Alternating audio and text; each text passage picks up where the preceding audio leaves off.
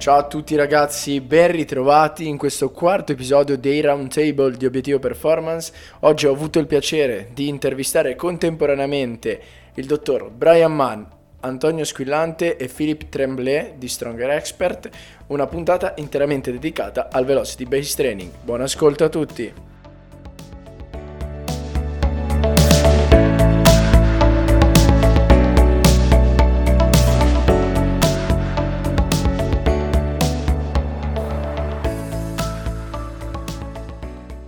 Innanzitutto, benvenuti ragazzi, a tutti quelli che sono qua, uh, in questo martedì estivo. Uh, quindi vi ringraziamo moltissimo per essere qua con noi, come al solito.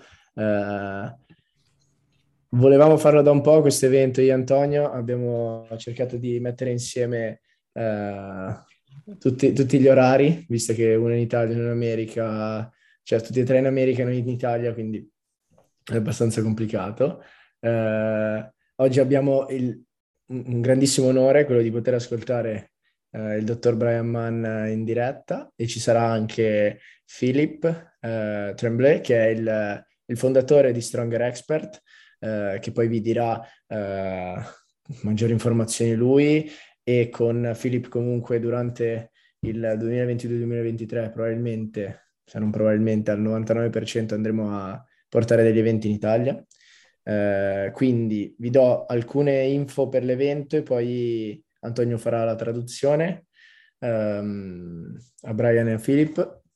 Quindi vi chiediamo sempre di tenere spente le videocamere gentilmente per evitare di eh, creare confusione o creare interferenze. Grazie a tutti quelli che le stanno spegnendo. Um, detto ciò, sarà un round table, quindi una bella chiacchierata sul Velocity Based Training Uh, io e Antonio cercheremo di fare il possibile per renderla più fluente, uh, più fluente possibile. Uh, andremo con 4-5 domande e poi a fine, fine di queste 4-5 domande mh, mm, lasceremo spazio alle vostre domande. Quindi come al solito vi chiedo di alzare la mano oppure comunque di aprire la videocamera. avete l'occasione di avere qui due professionisti così, quindi vi consigliamo sempre di prendere coraggio e di farvi vedere, ok? Perché occasioni così capitano raramente, quindi uh, io credo di aver detto tutto, Anto se vuoi pure tradurre a Brian e a Filippo e poi partiamo. Real quick, they just said like, welcome everyone. Uh, we have a large number of people connected and it's a, a evening in Italy, which is not easy to get a lot of people connected at the same time. So that's, that's, that's very good. Um, the roundtable is going to be nice and easy. Um, uh, everyone muted and shut down the, their camera. So we're first going to go through a round of questions and intros and presentations. And then later on, when if anyone has any question to ask, they can simply turn on their camera, unmute themselves, and feel free to interact with Dr. Mann, with Phil, with myself, uh, whatever the case may be.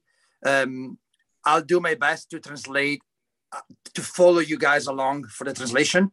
So maybe I don't want to stop you though. So maybe pace yourself through every time you take a break, a big break. I'll do my best to recap and translate what you said before. So yeah. just naturally, and I'll try my I'll try my best to keep up with you. Okay. Okay. We can start. So I, I made uh, another. Uh, I said another things to the guys in Italian and then uh, we can start. Ragazzi, se non capite qualcosa, chiaramente stoppateci, magari chiedete di ripetere così eh, torniamo indietro, ok?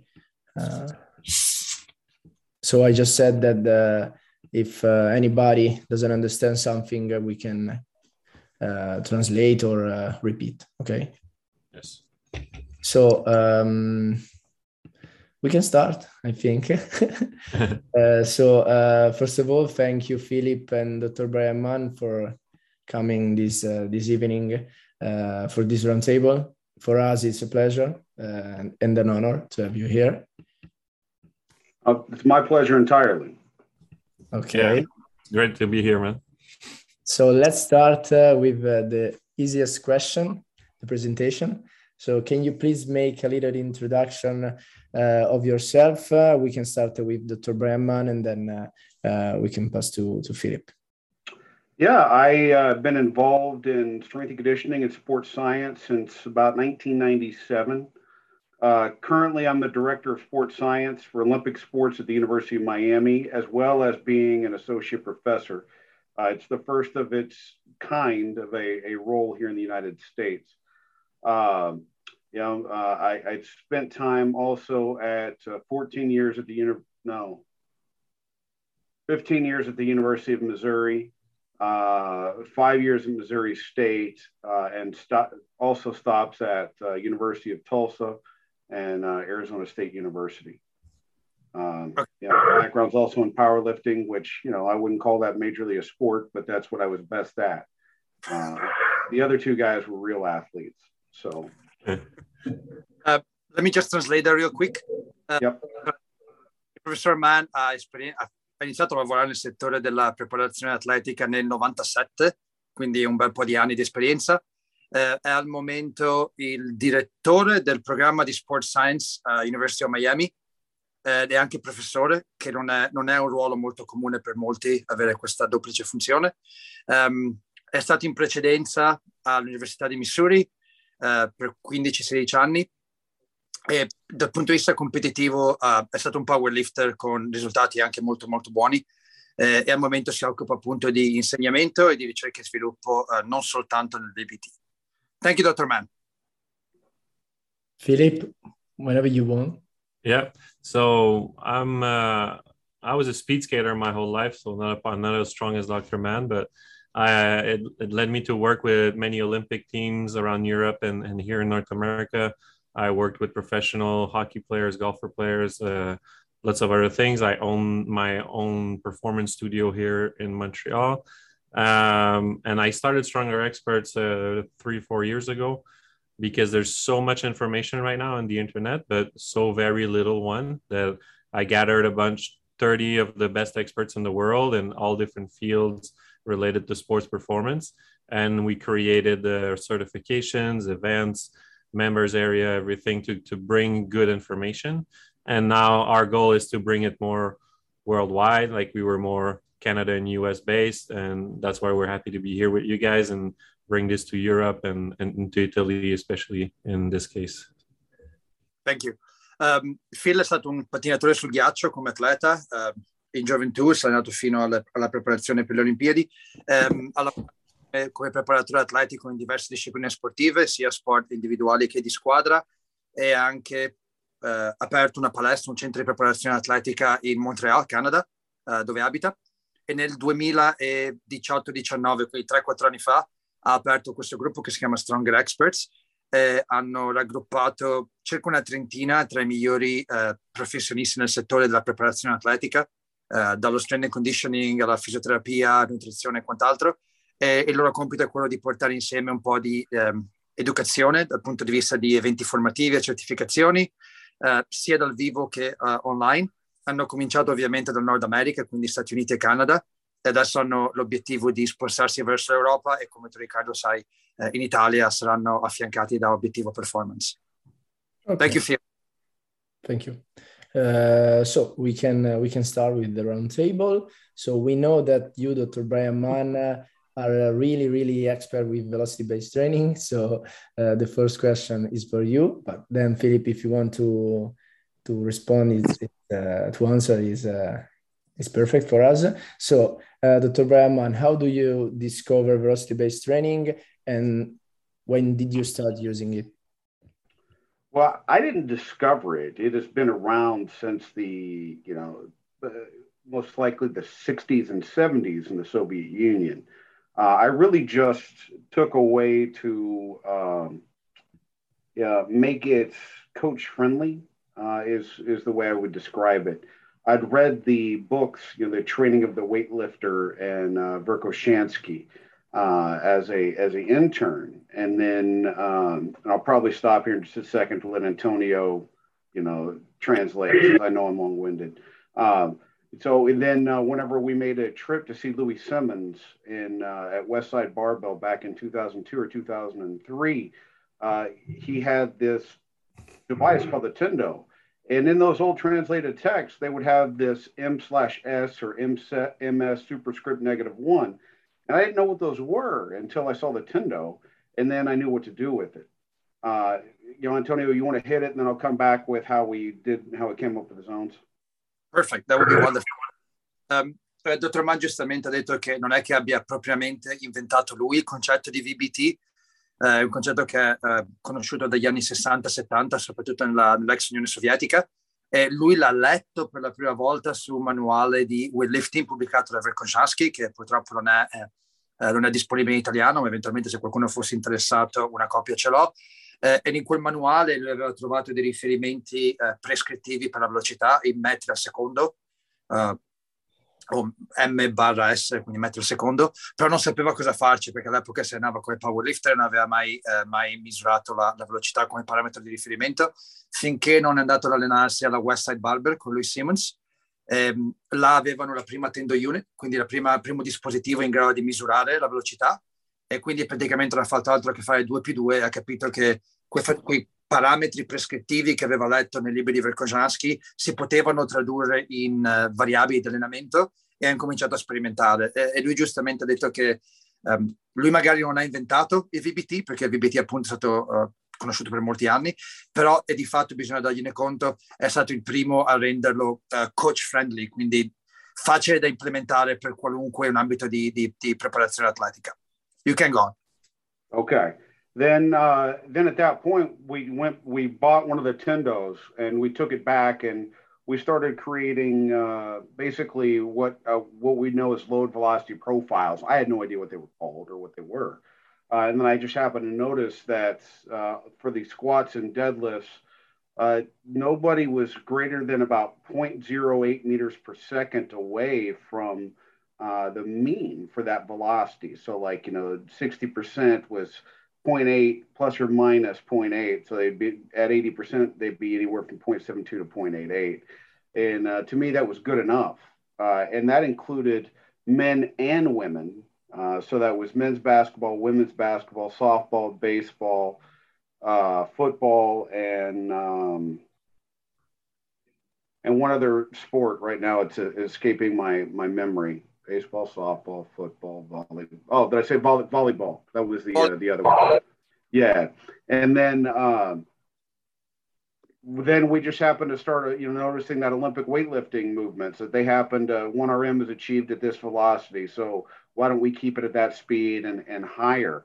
And that's really where it came from. Is uh, you know the looking at the load velocity relationships of everything and how they happen to correspond to the percentages of 1RM and how those percentages of 1RM, you know, we know that, hey, tra- training from 75 to 100% is going to be, you know, tr- increasing certain aspects and 90% plus, well, that's really getting up in Henneman size principle. Okay, well, peak power, we know it's broken into strength speed and speed strength, and that corresponds to these velocities.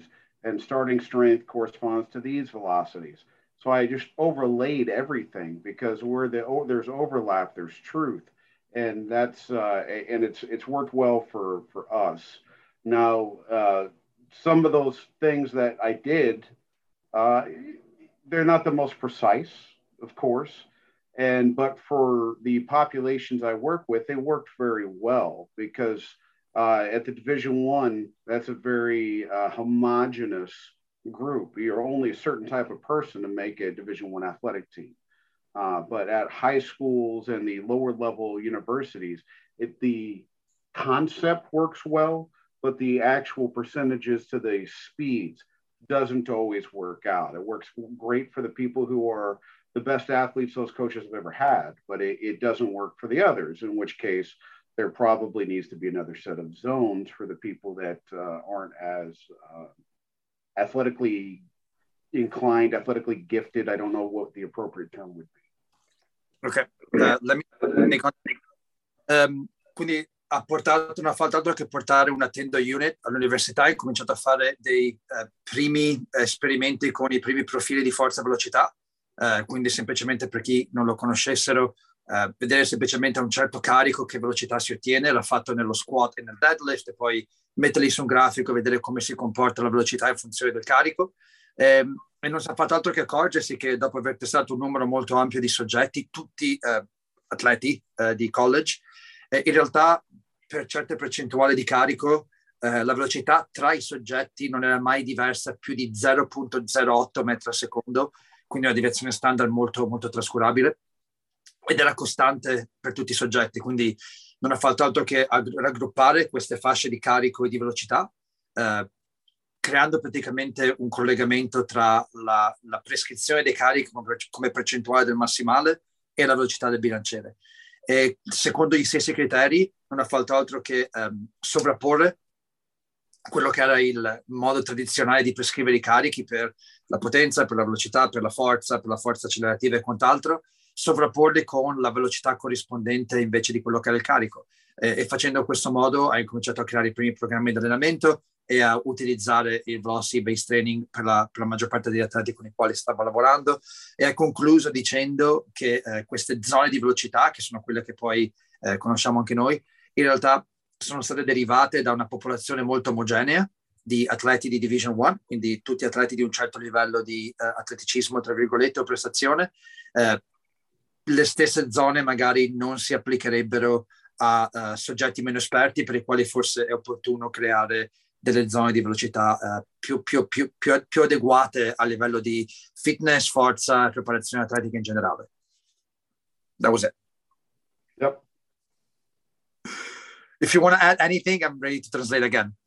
I, th- I mean, that's that's you know the the startings of it all. I mean, we can go into whatever depth, but that's yeah, that's where where it came up from.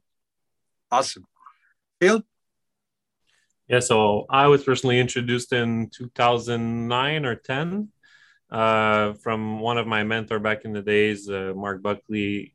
Uh, he was using it in, in, one of the courses that we we I took, um, and it was actually based on Bryan's work, and he spent a week in Westside Barbell with Louie, so a bit the same inspiration and he brought that back to his class and it changed the way I started working with my athletes. So in 2009, I went ahead and bought a Tendo unit myself too because GymAware is now all that was not really popular or available back then, and we just started playing around with it. And and what fascinated me the most was the auto regulation part of it because working with speed skating, um, like the ice training is so tough that it was allowing me to always stay in the right zones and not push my athletes too much or too little depending on on the days they had before. So i mean we tried lots of different things. Some were very stupid some were very good but it allowed me to to really play around with it and and make something really good out of it. So let's say I know it's not too popular to talk about Russia right now, but when I was working with the Russian team uh, for the Sochi Olympics, like that's where I first in- included it with a team, and the whole team was actually using velocity-based training. So that's how it started for me. Uh, quindi Phil ha cominciato più o meno in maniera molto simile intorno al 2009-2010. Uh, prima ha imparato i concetti del VBT da uh, alcuni preparatori con i quali stavo la- lavorando, che tra l'altro uh, avevano imparato alcuni degli stessi concetti uh, che il dottor Mann ha proposto e che lui Simmons utilizzava a Westside.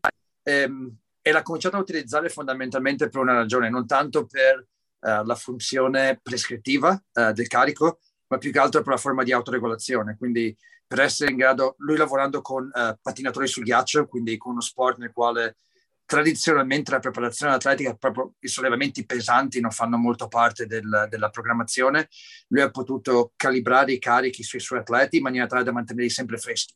Quindi sì fare i pesi, ma non farne mai troppi e farli sempre giusti per mantenere i suoi atleti in uno stato di forma ottimale.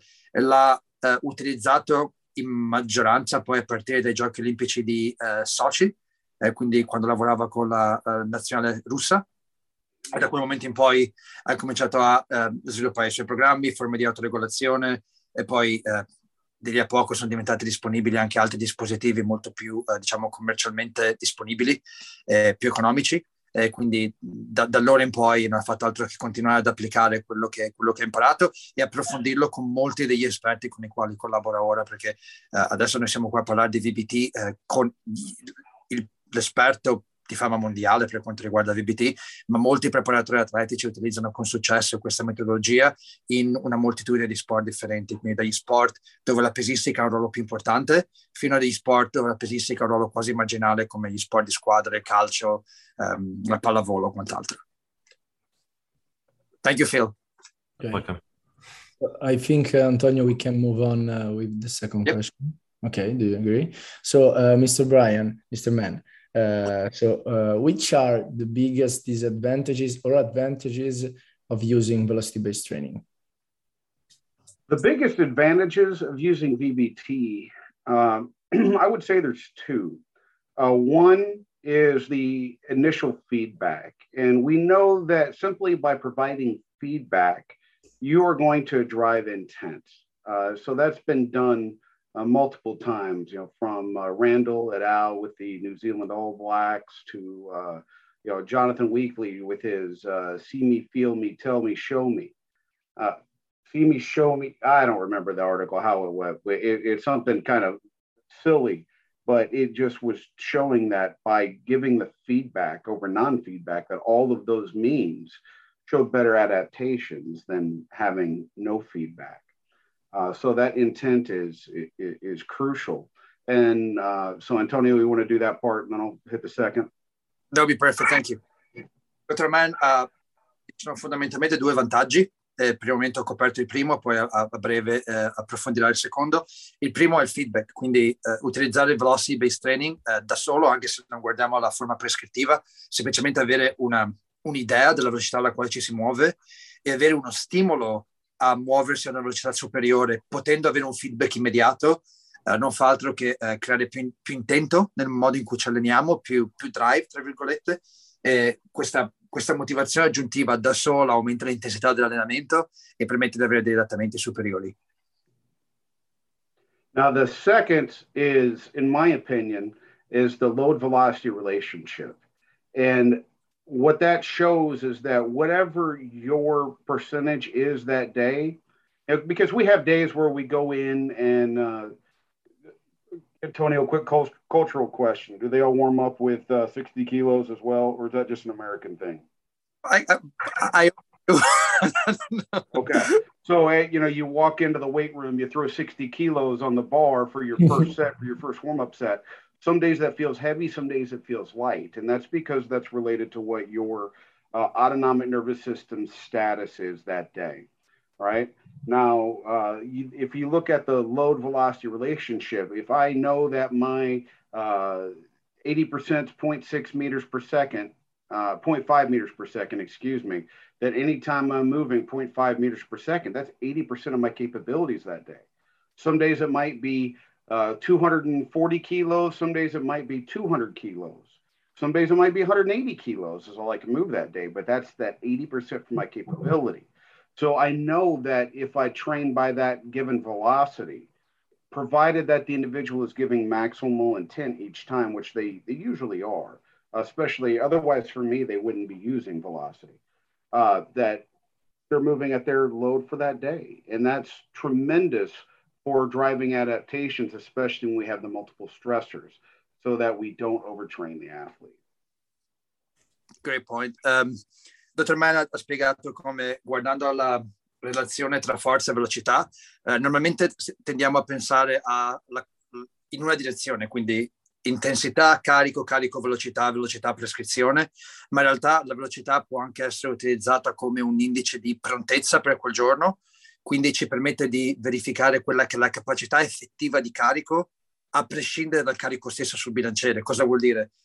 Che se io ho creato un profilo forza-velocità per il quale mi muovo a 0.5 metri al secondo, l'80% del massimale, io so che in condizioni di riposo quella è la mia, è la mia correlazione. Di quello che poi sia il peso effettivo non mi interessa. Se io arrivo un giorno in sala pesi e posso muovere soltanto il 70% del massimale a 0,5 perché di più non va, di più non va veloce, assumendo che l'intento sia massimale, ebbene per quel giorno so che eh, quella è la mia capacità di intensità e quello è il carico che posso utilizzare.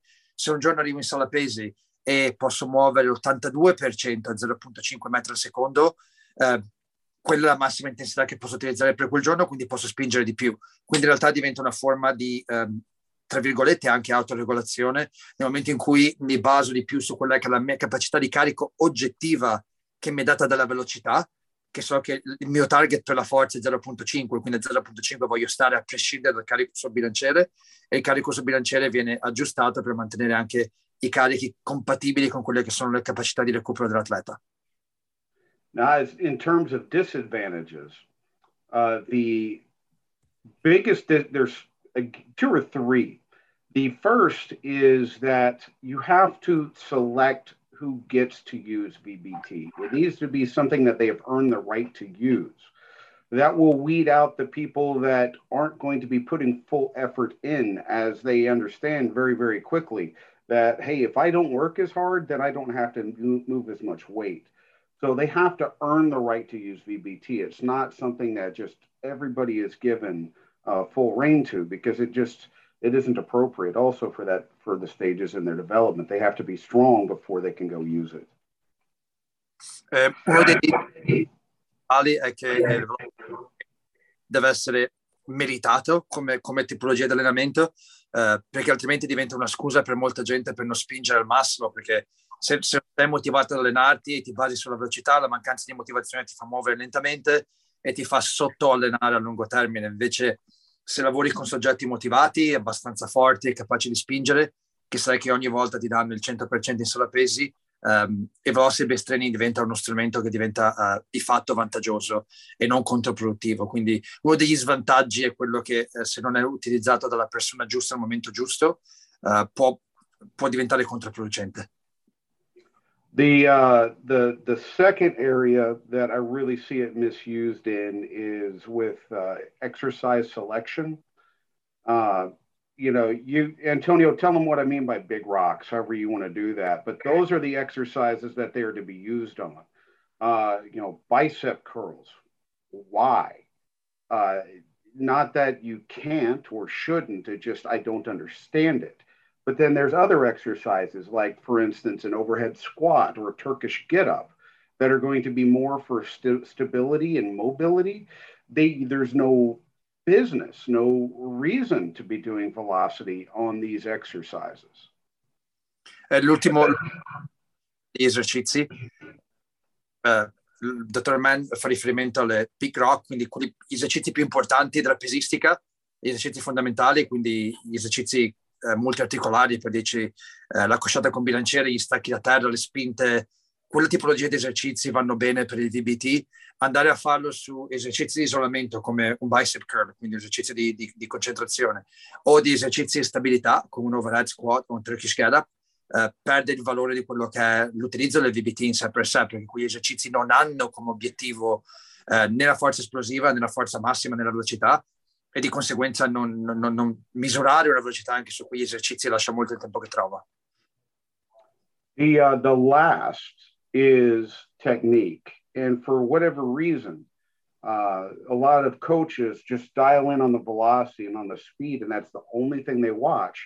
And they neglect to correct and continue to work on the technique of the individual athlete and then what ends up happening is that the athlete may be doing a clean by what is on the name of the thing on the sheet, but that that's it.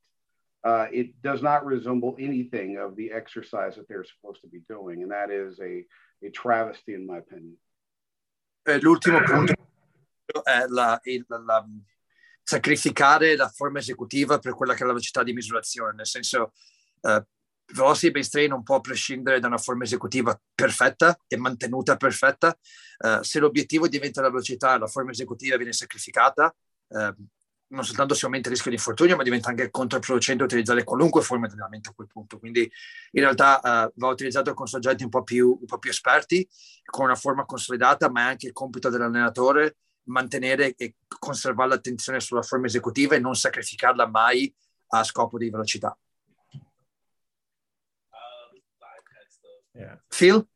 Yeah, I mean, uh, it's all good, and I've lost a bit because uh, I got disconnected at some point, but I don't want to repeat anything. But the only the only bad thing I see is uh, people relying on bad equipment, and like if you want to do zones or if you want to do like uh, you can't really. Let's say you want to do a drop of ten percent. If if you're if what you're using, the margin of error is seven to 8%, then there's no way you can use a velocity loss of 10% because who knows if it's right or not you know so like to be able to do it and and like i'm a bit biased because we i use GymAware and it, it's the gold standard and but not, I understand not everybody's able to get their hands on a GymAware but make sure that the equipment you're using is reliable because everything that Dr. Mann is gonna is gonna talk about and, and all the cool things that you can do with VBT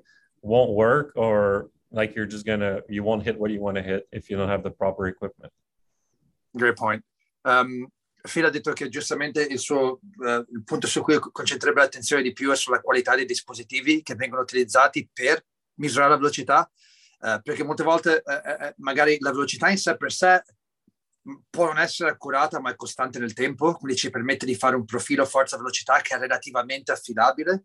Il problema è che poi quando andiamo ad implementarlo e quando andiamo a utilizzare il concetto di velocity loss, quindi la perdita di velocità da serie a serie, da ripetizione a ripetizione, se il margine di errore sullo strumento è superiore o è vicino alla perdita di velocità che vogliamo, ad esempio, se vogliamo lavorare con una perdita del 10% di velocità il nostro margine di errore di per sé è del 7-8% o anche superiore, non sappiamo se quello che misuriamo è una perdita di velocità effettiva o è un margine di errore della strumentazione. E ovviamente sia lui che il dottor Mann che il sottoscritto siamo abituati a utilizzare fondamentalmente um, il gold standard che è GymAware.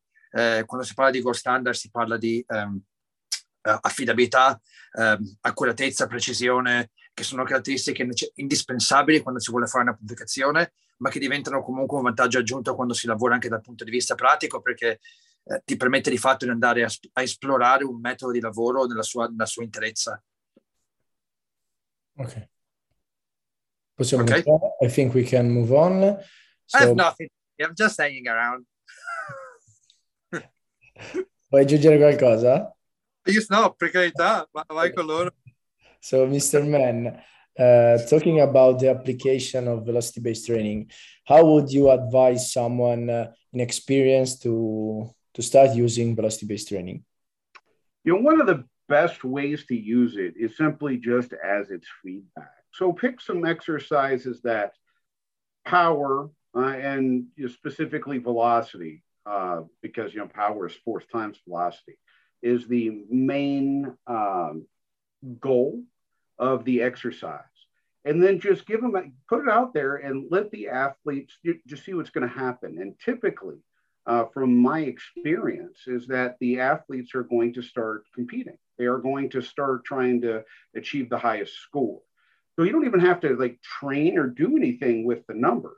In fact uh, there was a, a study by william Randell uh, with nick gill from the new zealand all blacks that that's basically exactly what they did they had uh, one group that got just the feedback of the velocity and another group that did not. And the group that got the feedback of the velocity in pro rugby athletes. All right. So we're talking about guys on the All Blacks. Most likely they're guys on the, the lower tier, you know, in the farm system, but, and, and not the big uh, wig guys. But you see pro rugby athletes increasing, uh, I believe it was something like five or six centimeters in a six week period. Now these are pro athletes, these are well trained individuals. And simply by getting that feedback, they were able to, to uh, see better results.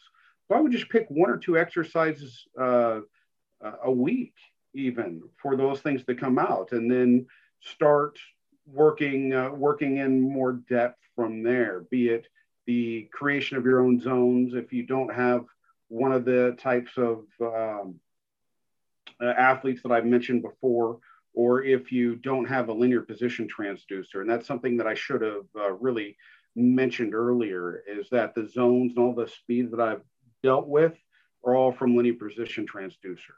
And that's not saying that you that the uh, some of the other devices are not valid and reliable. It's just that they measure things differently, and then you know there it's not interchangeable.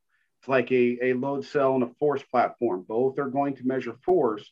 Both do so differently. So if you get, you know, let's say 1800 newtons on this thing over here on the force uh, load cell, doesn't mean that you're going to be pulling 1800 newtons on the the uh, the force plate. You might be at 2000, you might be at 1700, but they'll both scale, right? So since they don't scale though, you can't interchange them. If that that's, makes sense. So yeah. Uh, I forgot the topic of the question, Antonio. You might want to uh, uh, refresh that while I uh, re- trying to remember the question. The question was for the recommend for a beginner, but let me translate oh, yeah. that on to the next yeah. part. Um, so, dottor Mel ha detto due cose importantissime. La prima è che il modo più semplice per utilizzare il VBT con un principiante neanche di preoccuparsi delle zone o di, di, di, quale velocità raggiungere, semplicemente quando si fa un esercizio il cui obiettivo è la forza, la potenza, quindi esercizi con carichi un minimo significativi, e quegli esercizi a cui ho fatto riferimento prima, quindi esercizi base della pesistica, semplicemente dare un feedback sulla velocità, qualunque la velocità sia, e spingere l'atleta a aumentare quella velocità o a mantenerla, perlomeno, di per sé che è un adattamento positivo. Hai fatto riferimento a uno studio condotto sugli All Blacks, quindi la nazionale di rugby eh, neozelandese, eh, dove semplicemente a parità di programma, semplicemente a un gruppo è stato, dato, è stato dato un feedback sulla velocità, all'altro gruppo no. Il gruppo che ha avuto un feedback e quindi è stato spinto a raggiungere velocità di picco più elevate ripetizione dopo ripetizione, ha migliorato nel salto verticale di 5-6 cm in confronto al gruppo che non ha ricevuto il feedback, che può sembrare poco, ma su atleti di alto livello e atleti di una certa massa corporea è un incremento particolarmente importante. Ehm, la seconda cosa che diceva, che è importantissima, è che um, i, um, i, profili di forza e velocità che lui ha creato e che, che normalmente utilizza, quindi la relazione tra carico e velocità, eh, sono tutti basati su dati raccolti con un uh, dispositivo a cavo, eh, quindi tipo un, un, Tendo o un GymAware. Um, se si vanno a utilizzare dispositivi diversi, eh, tipo de, un accelerometro che va sul bilanciere ma che non abbia comunque un cavo, um, possono comunque essere affidabili, nel senso che danno delle misurazioni abbastanza costanti nel tempo, ma i due profili, un profilo fatto con un dispositivo a cavo, un profilo fatto con un dispositivo non a cavo, non possono essere confrontati. Quindi è facile che anche i valori prescrittivi, quando si parla di velocità, possono essere leggermente differenti. Um, quello a cui lui di, di solito fa riferimento sono sempre fatti con dispositivi a cavo. That was it for the beginner. So, yeah. E quello è il punto per, per i principianti. Phil?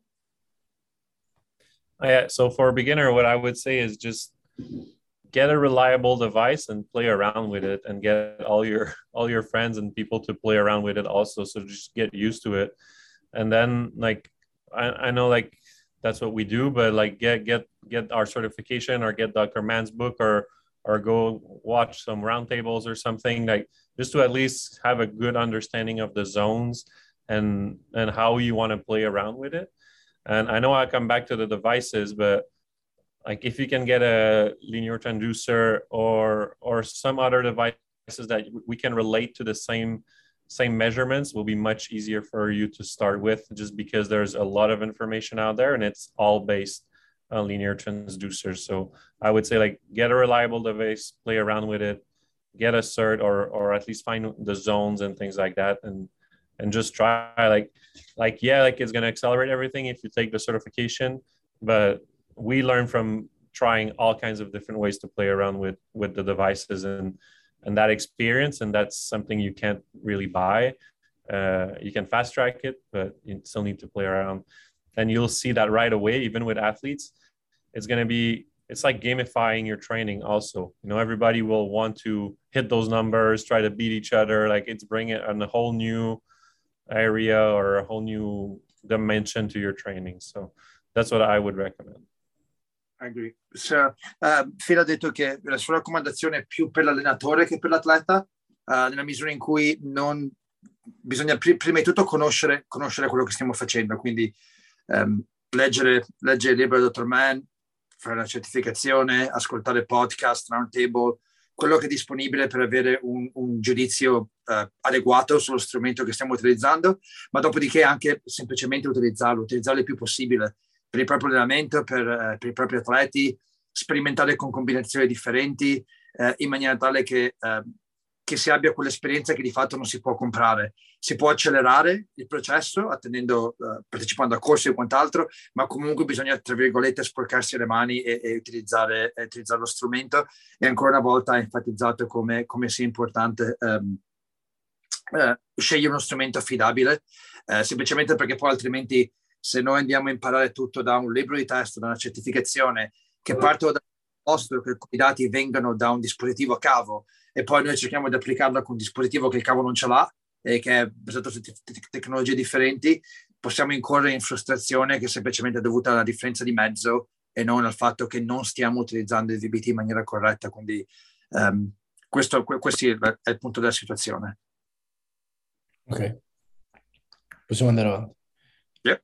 Okay. So another question, Mr. Mann. Uh, so which is the most common error in using velocity-based training? I would say that the most common errors are one, the um, jumping in too fast and only thinking about the velocity and not thinking about the technique and not about the person. And two, I think it really comes down to, and this this goes for anything, is that you're trying to apply advanced techniques with beginner athletes. Yeah, I usually say that for VBT, you really need to be probably 1.7 times body weight on a back squat uh, because you need to be strong enough to and have enough motor units that are firing of those high threshold motor units that you can actually call upon those uh, within training. Uh, otherwise, you know, it, it, you're putting the uh, Antonio, you can translate to something that's an example that makes sense in Italian, but you're putting the cart before the horse. You know, if we train the thing that is to be developed at G when we're at A, we're not going to have the horsepower to go behind it to really get to pushing and, and making those results fly and uh, leading to those increased jumps and increased sprints.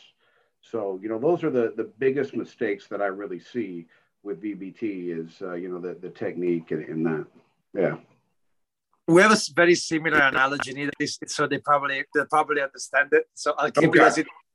Um, Dottor Mann ha detto che eh, sono due errori co- più, com- più, frequenti. Il primo è semplicemente um, concentrarci troppo sulla velocità e fare salti troppo spesso, invece di stare a una certa velocità e concentrarci sulla forma esecutiva, sulla tecnica, sulla progressione dell'allenamento in generale, perché il VBT è solo parte dell'allenamento, non è l'intero allenamento sulla pesi quindi concentrarci sull'individuo. Eh, ma il secondo punto che ha detto, che secondo me è molto importante, è che, come diceva prima, bisogna, tra virgolette, guadagnarsi l'accesso al VBT, che vuol dire sia da un lato avere una tecnica adeguata, ma anche avere livelli di forza adeguati, perché altrimenti ehm, il livello di reclutamento neuromuscolare necessario per eseguire questi gesti eh, non, è, non, è, ottimale. E, e, e, il dottor Mann ha detto che molto spesso la gente mette il carro davanti ai buoi, eh, nel senso che eh, se non hai almeno un massimale di 1.7 volte il peso corporeo dello squat, eh, non ha molto senso andare a fare del VBT, perché comunque i livelli di forza sono modesti e di conseguenza anche l'efficienza neuromuscolare è compromessa eh, al punto per il quale anche se provi a muoverti a una certa velocità, tu pensi di aver raggiunto il tuo limite, ma sei ben lontano dal tuo limite perché la, la, semplicemente il reclutamento neuromuscolare non, non, non, è adeguato. Quindi questi sono i due, i due punti chiave. Eh, stare a una velocità il più lungo possibile, concentrarci su altri aspetti dell'allenamento, ma anche eh, guadagnarsi l'accesso al VBT eh, dopo periodi di allenamento della forza adeguati. Anything you want to add on that? No, I think it's good. Yeah. I, I, at 1.7 time body weight, that was extremely valuable for many, I think. Uh, Phil? Um, no, I think uh, Bryan said it all, and like just coming back to the validity of the measurements you're taking, and just keeping a good eye for technique. So, like you'll be able to see if the movement was done poorly, so you know you won't be able to rely on the on the number you're given. So I think that's that's what I see a lot, like people stopping or letting people go. It's easy to cheat also, so you just need to keep a good eye open on on the movement that the athletes are doing. I agree. You know, uh, I I do want to bring one more thing up, Antonio, and uh, Phil. Whatever Phil just said reminded me that so often, uh, a lot of times that I've seen it myself, and I, I hear the complaints from other people that they think it's not accurate and for like the load velocity predictions and there's two aspects to that that need to be accounted for one is the terminal 1rm velocity and those are all in that paper that i, I published with uh, jono that uh, theory, theoretical applications of velocity based training or something. Um, but you need to put in the right velocity for the 1RM. And on top of that, you need to make sure that the athlete can achieve a 1RM. You know, like uh, if somebody breaks down at 80 or 85% of 1RM, uh, and you, so then you actually stop them from going on because are you going to go up and get the individual hurt? Well, well no. So then it would appear that that person's velocity predicted 1RM and theirs are off by significant amounts when they really aren't. It's just showing that this is what that person's force capabilities are, not what their biomechanical capabilities are. So I, I think that those are two other things that you need to understand when going in velocity. I agree. Uh, per entrambi, per me sono concentrati sulla la, la forma esecutiva quando si fanno esercizi con VBT, eh, che vuol dire comunque avere un occhio non soltanto all'accelerometro ma anche alla, all'atleta quando si muove perché una deviazione dalla forma ottimale andrà, andrà a cambiare quello che è il risultato in termini di velocità. Ehm, dottor Mann giustamente diceva molte volte, eh, tutti i, ad esempio il massimale eh, predetto in base alla velocità o, o, anche semplicemente il massimale di un atleta quando viene utilizzata per fare un profilo forza-velocità, eh, non viene raggiunto in condizioni di sicurezza, non viene raggiunto con una buona capacità uh, di movimento. Quindi da un lato bisogna sapere discriminare tra quello che è il, il potenziale fisico di un soggetto e dall'altro quello che è il potenziale biomeccanico del soggetto, nel senso che un atleta può avere la massa muscolare, la forza muscolare per fare un, un, certo carico, che magari può anche essere predetto tramite il VBT, ma può non avere la, compet- la competenza biomeccanica per poterlo eseguire. Quindi la componente tecnica viene compromessa. Quindi molte volte si pensa che sia una mancanza di accuratezza del modo in cui il profilo forza-velocità viene fatto o il massimale predetto viene calcolato, ma in realtà è semplicemente una, una, una mancanza di coerenza eh, dal punto di vista della, della, forma esecutiva, quindi della corretta esecuzione del gesto. Eh, Riccardo, tra l'altro, volevo dirti, credo che siano arrivate alcune domande, quindi se vogliamo aprire magari un 10 minuti di domande e risposte. Um, I think um, we're, we're good but we have a few questions that trickled in uh, over the course of the roundtable. So if you guys are okay, we might just open to uh, question and answer at the end. Yep, okay. Um, Davide Eh, se vuoi fare la domanda, se no la traduce Antonio per te, mm, scrivicelo oppure intervieni come vuoi.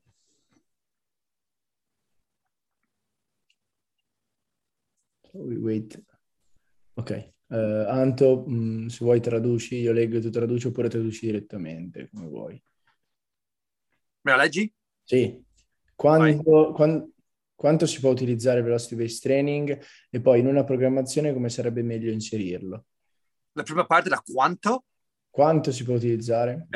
Uh, uh, the question is uh, how often um, do you recommend using VBT and how would you place that within the like broader spectrum or just periodized training in general?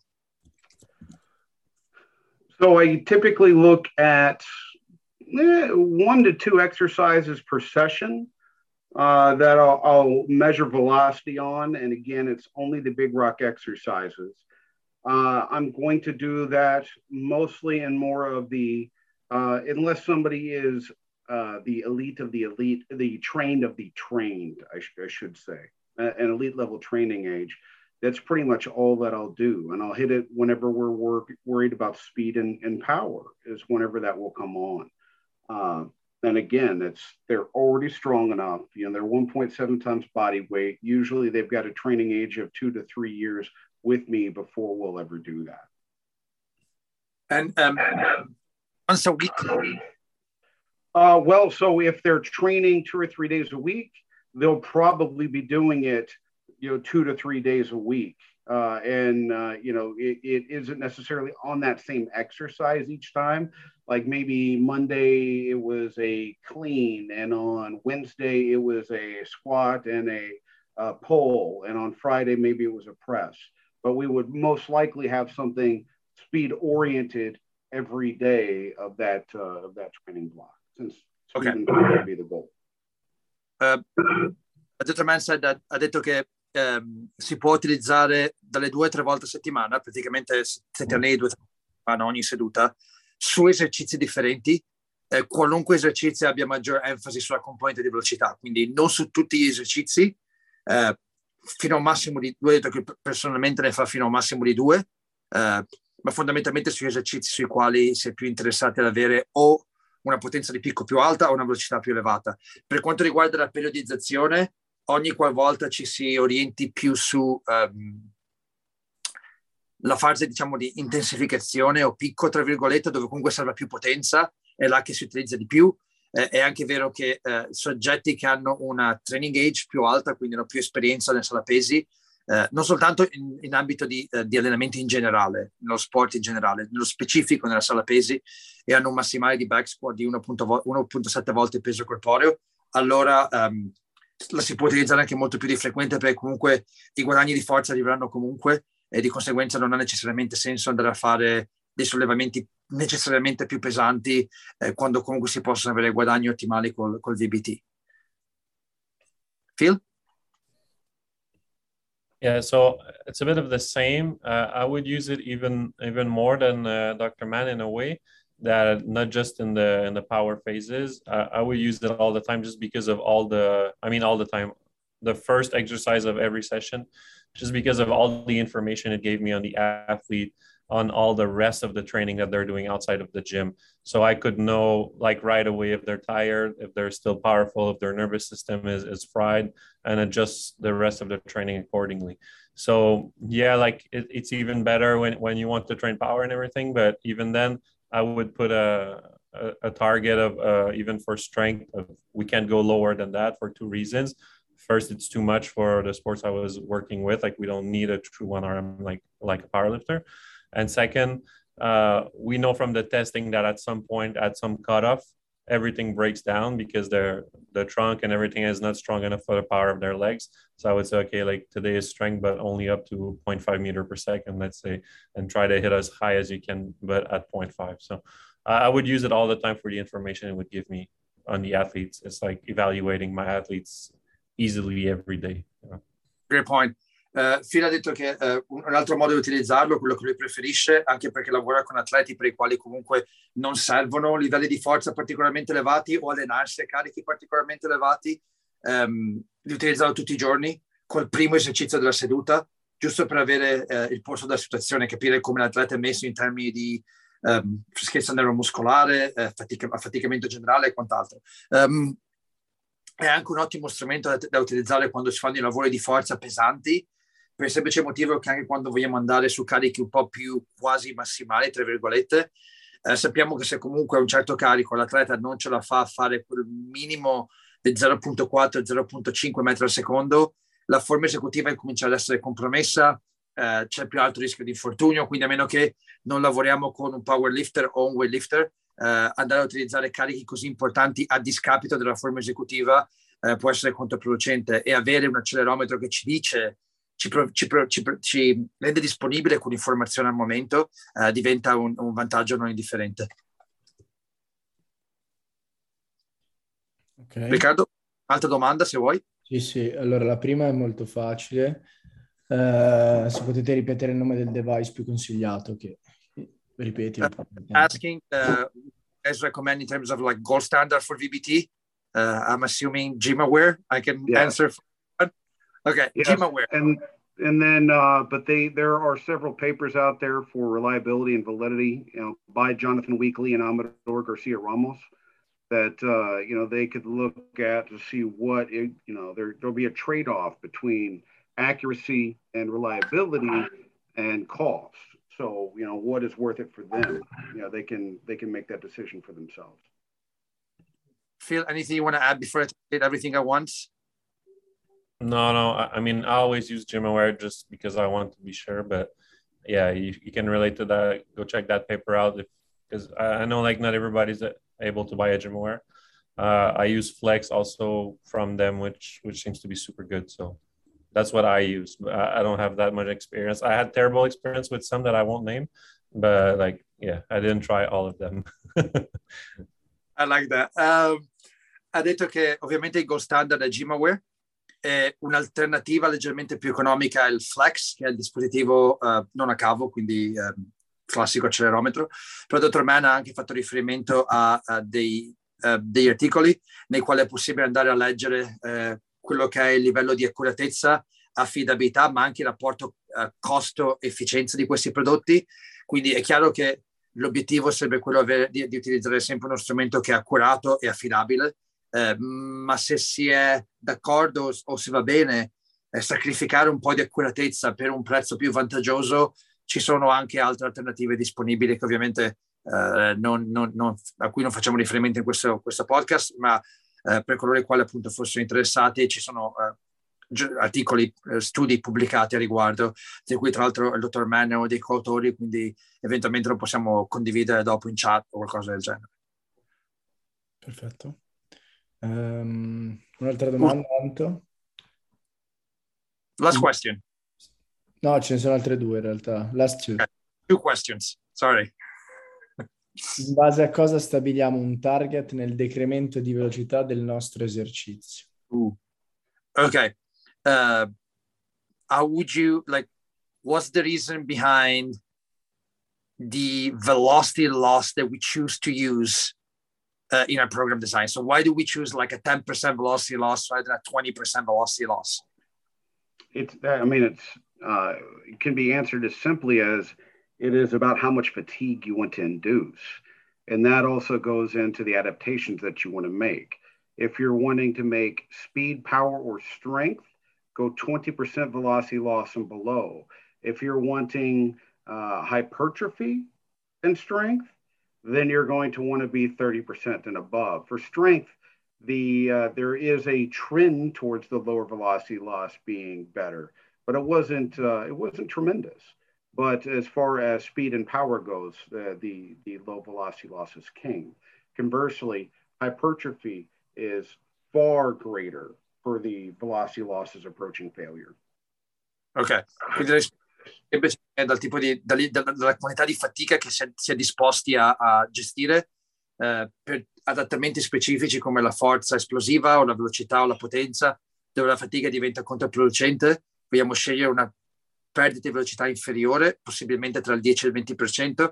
Se invece vogliamo lavorare su um, la componente di forza o ipertrofia, ipertrofia funzionale, magari 20-30%, tenendo sempre in considerazione che la forza esplosiva e la velocità sono molto più suscettibili alla fatica, quindi una velocity loss inferiore, più vicino possibile al Invece la forza in senso lato o la massa muscolare, quindi l'approccio più diciamo strutturale, può arrivare anche a un 20-30%. Phil, anything you like to add? No, that's super good. ok, ultima, non so se abbia una risposta, però vediamo. Last uh, question. In quale sport il velocity based training è più efficace? Oh, million dollar question. Uh, if you were to pick, what would be the most suited sport to use VBT? or the one where you can get more result, more, more, more return of investment, so to speak? Well, anything with a stopwatch or tape measure. Uh, so like track, um, throws, those sorts of things. I, I, you know, I can't speak for on the ice like Phil because the friction is completely different.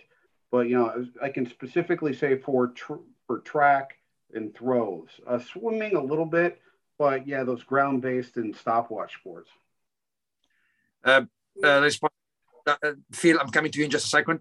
Um, la risposta che ha dato il dottor Mann ha che fondamentalmente in tutti gli sport nei quali si può misurare la prestazione in termini di distanza o tempo, quindi atletica leggera, salti, lanci, corse, gli sport dove hanno una, un grande, una grande componente di tempo di contatto al suolo e propulsione, il VBT è un po' meno magari per il pattinaggio o il nuoto dove la, la capacità di propulsione è un po' differente, eh, ma riguardo adesso sentiremo anche Phil che è più esperto nella parte di uh, um, um, pattinaggio e quant'altro. Phil? Yeah, personally, I would say any sport would greatly benefit from it. I can't speak from like real endurance sport like marathon and all that. Like that's not my specialty at all. But any sport that requires some strength and power, I don't see why somebody would not use VBT. Like uh, we were talking last week in the live event, and like the, the difference from your 1rm from day to day can be like up to 30 kilos so if you're based on percentages and you're not taking into account all the other training that is necessary to get to be a good level athlete and you're solely focusing on the gym, which unfortunately most strength trainers do, um, like you, you can be way off. Like you're 80% one day could be close to 80% or close to 65%, depending on the fatigue of the athlete. So any sport that requires strength and power, I don't see why somebody would even not want to try VBT.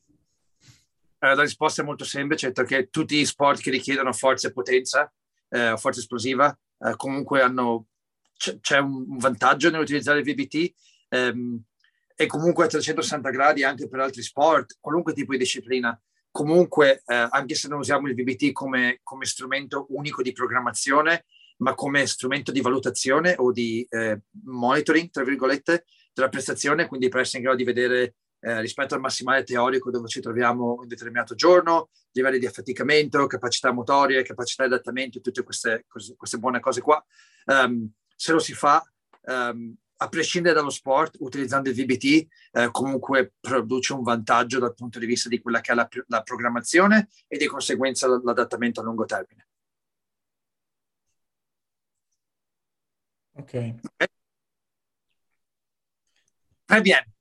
I think uh, there aren't any questions anymore. Uh, the, um, uh, siamo giusti con la tempistica perché anche loro devono lasciarci per lavoro. So I think uh, we can end here the, the roundtable. Uh, one hour. It's it's pretty it's pretty good. Uh, so I, I'm very happy. I don't know if uh, if the people, the listener are, are happy, but I'm very happy about the roundtable. Uh, so um, I think uh, if uh, there are other questions when uh, I, I will say in Italian so every, uh, everyone uh, understand it.